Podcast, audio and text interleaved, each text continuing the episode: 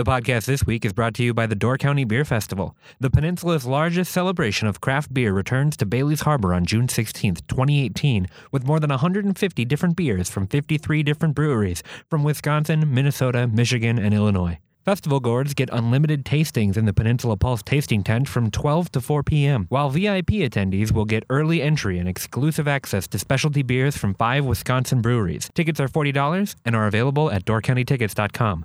For more information, visit doorcountybeerfestival.com.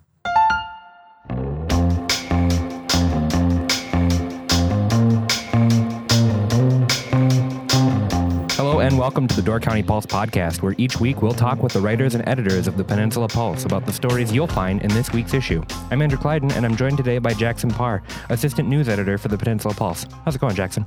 Not too bad, Andrew. Thanks for having me back. Yeah, of course. Let's get uh, let's get right into it this week. Uh, on Monday the 11th, the Ephraim board met and deliberated on some of the stuff that we talked about for the podcast last week. Can you give us the update?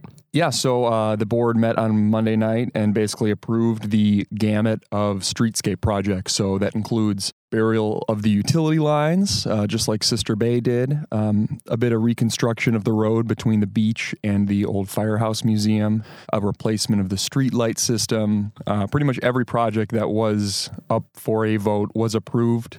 Estimated cost on that about 4.85 million. Um, notably, the petitioners that had kind of sought to limit the board's spending authority without approval from the voters. Uh, that petition was rescinded. They decided not to pursue that any longer. So really, it was kind of a an anticlimactic end to a four-year, uh, sometimes contentious project in Ephraim. Gotcha. So it just it kind of went over without uh, a big fight. It sounds like.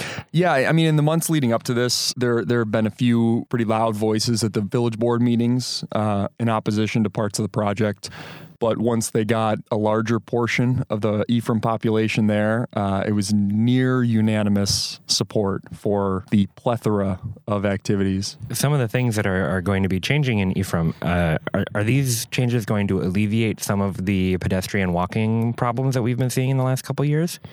So that's the idea, particularly with the sidewalk uh, between the beach and the firehouse museum, um, which can then kind of, if you if you can visualize Ephraim, will then there'll be a crosswalk across to the the water side where you'll kind of access the park there. And yeah, pedestrian safety was a big concern. Really, stormwater was the big thing, and not to get into it too too deep, but in order to manage the stormwater, they had to do a curb. Once you do a curb, you kind of need a sidewalk. So that was kind of the the ABC justification for for how they came to that approval. Right, everything followed in order. Yeah, and really, the stormwater was the big thing. Uh, I don't think a single person was opposed to uh, alleviating the stormwater issues, particularly on that. If you think about that kind of southern section of the downtown area. So everything is uh, moving forward. They're going to start with uh, some construction of culverts, so stormwater culverts underneath the highway, and I believe the streetlight bases uh, this fall, and then rest of the project should proceed in uh, 2019. So maybe a very different Fyr Bal next year. Could be, yeah. I'm sure they're going to be uh, feeling the heat to get that that done before the festival. Right. Uh, moving on, uh, you wrote an article for the early summer Door County Living magazine um, about a sailboat that was refurbished and is now going to sail around the world. I don't know anything about it, so why don't you tell me uh, kind of what what happened with this? Yeah. So I think uh, this was. This just kind of filtered across my desk. a man named Dan McNeil got a boat in Chicago in I think it was 1986, just a beat up old. He called it a hole in the water.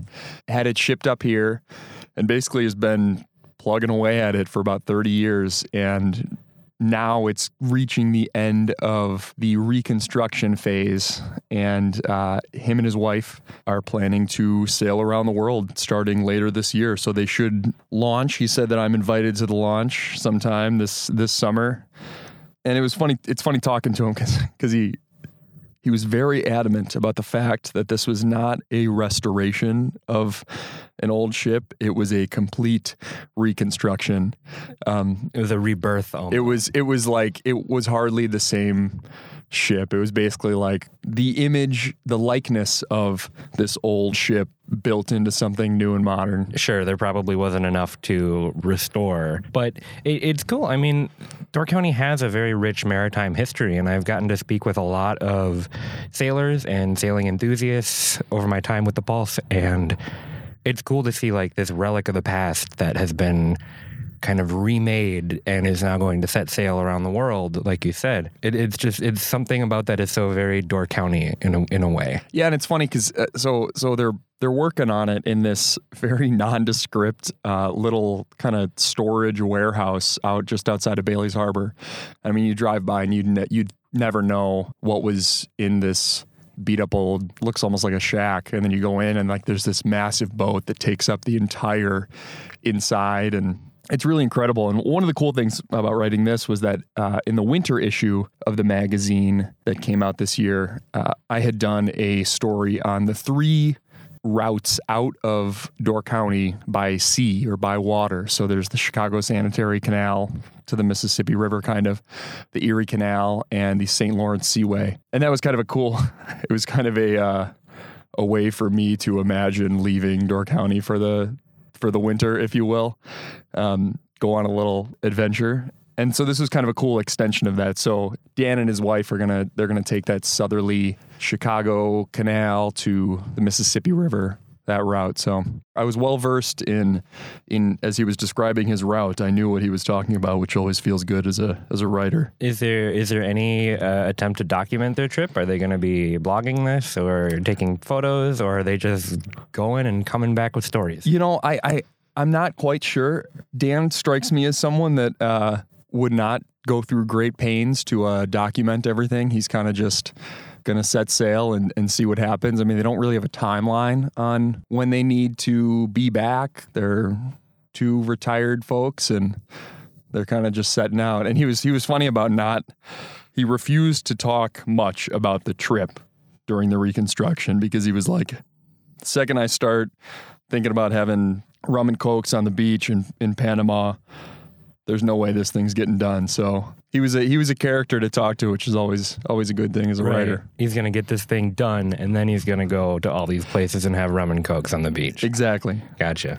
So yesterday, this would be Tuesday, the twelfth of June, uh, was the Wisconsin special election. Um, we're recording this on Wednesday. The the following day, the results have come out.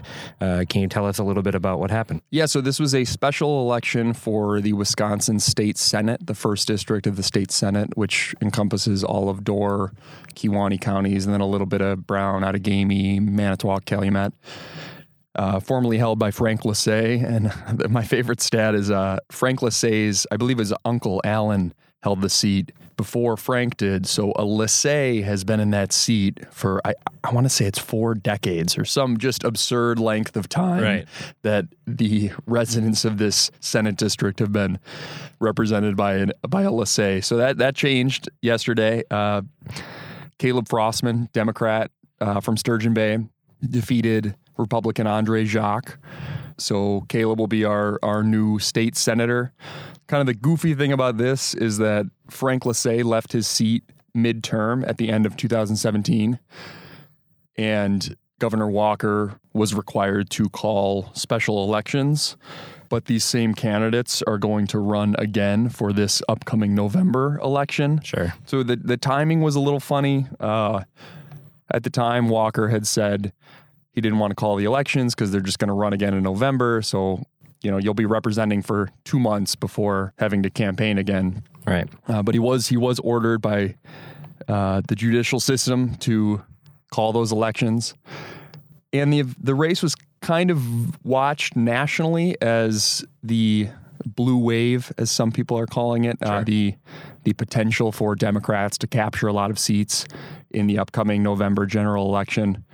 Uh, this Senate district, I, I think it, I think the number is it was won by Donald Trump by 17 points. So for that to, to go from there to then flipping to a Democrat, the unofficial count was Caleb had won I think it's 51.4% of the vote. So still a relatively close race. Sure. But to see that swing from a, a deep red in 2016 to even a very soft blue. Some people are calling that an implication of of a, of a pending blue wave. I will add that there was also a special election in the 42nd Assembly District, which is just north of Madison. Mm-hmm. Uh, that went to a Republican. So It's still up in the air. it's still up. Yeah, I mean, you can read into anything as much as you want, but Right, and there's been a couple of elections over the past year or two that have, have kind of created this idea of a blue wave, and, and it'll be interesting to see come the midterms what actually comes about. yeah, but I mean, both sides are gonna. You, you, you pick your story, you know. Right, I'm sure the Democrats will say this is a harbinger of of the blue wave. Republicans will kind of downplay that. So it's politics, I guess. And Caleb, uh, like you said, Sturgeon Bay, I knew him from the Door County Economic Development Corporation. Um, so it's cool to see some Door County blood running and, and, and winning. The Democrats really liked him as a candidate. He's he was the executive director of Door County Economic Development Corporation. He's a gun owner. He's a big hunter. So he kind of he, he, he kind of straddled that line between uh, the left and the more moderate. So a lot of people are saying that's kind of why he was able to rally a a larger base is because he wasn't so contentious, so far left, a little bit more towards center. Right. Yeah, so we've got the August primary for kind of the the, the bulk of our elections. That's August 14th, and then November is uh, is the big one. That's going to be governor, uh, U.S. senator, kind of all of our all of our midterm representation. So I'm sure this won't be. Uh, we we saw some colorful advertising for this election. hmm And I'm sure that's not going to be over for the next uh, few months at least. Yeah, we uh, as election season heats up, I'm sure we're going to get more and more of that.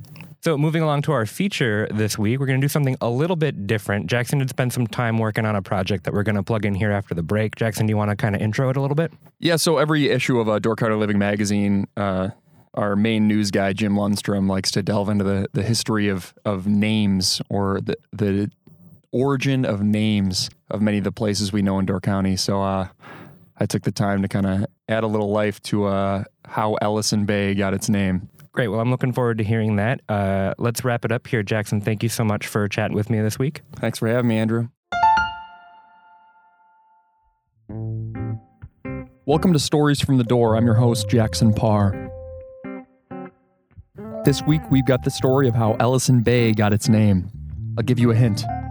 It has to do with tax delinquency and a misspelling. For more on this story and the rest of Door County Living Magazine's archives, visit doorcountypulse.com.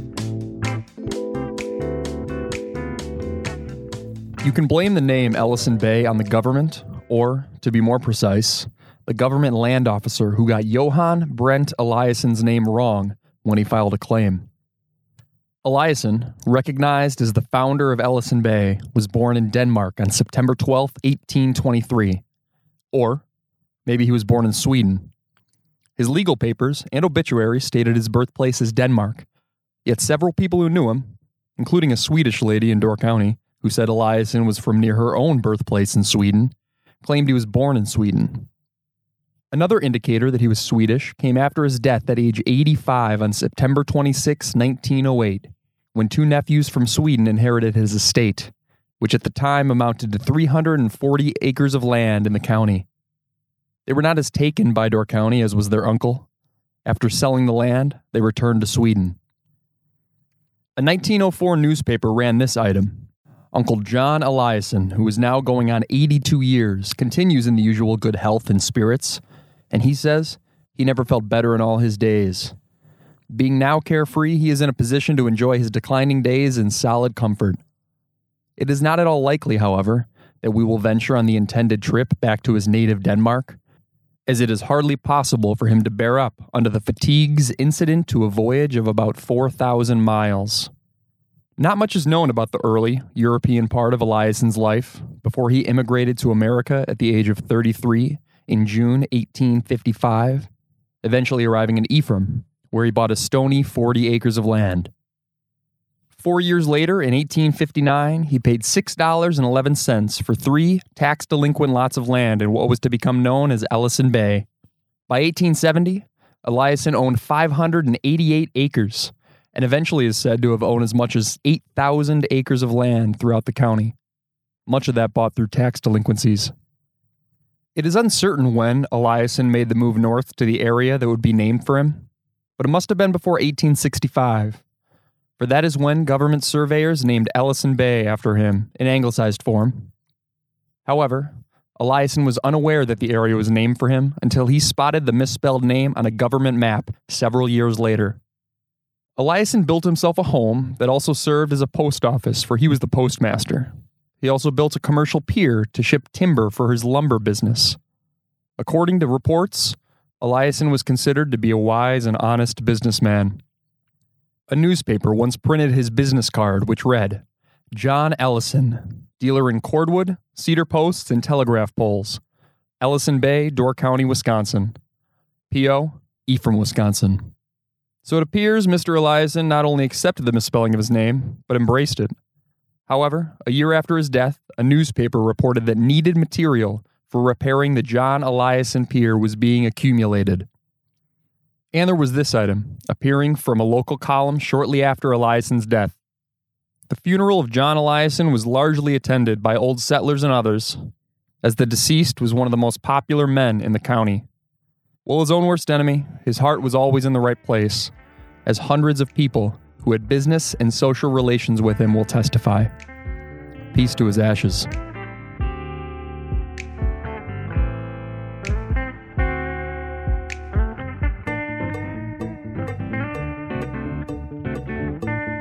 Ever wonder how Bailey's Harbor, Jacksonport, Chambers Island, and more earn their names?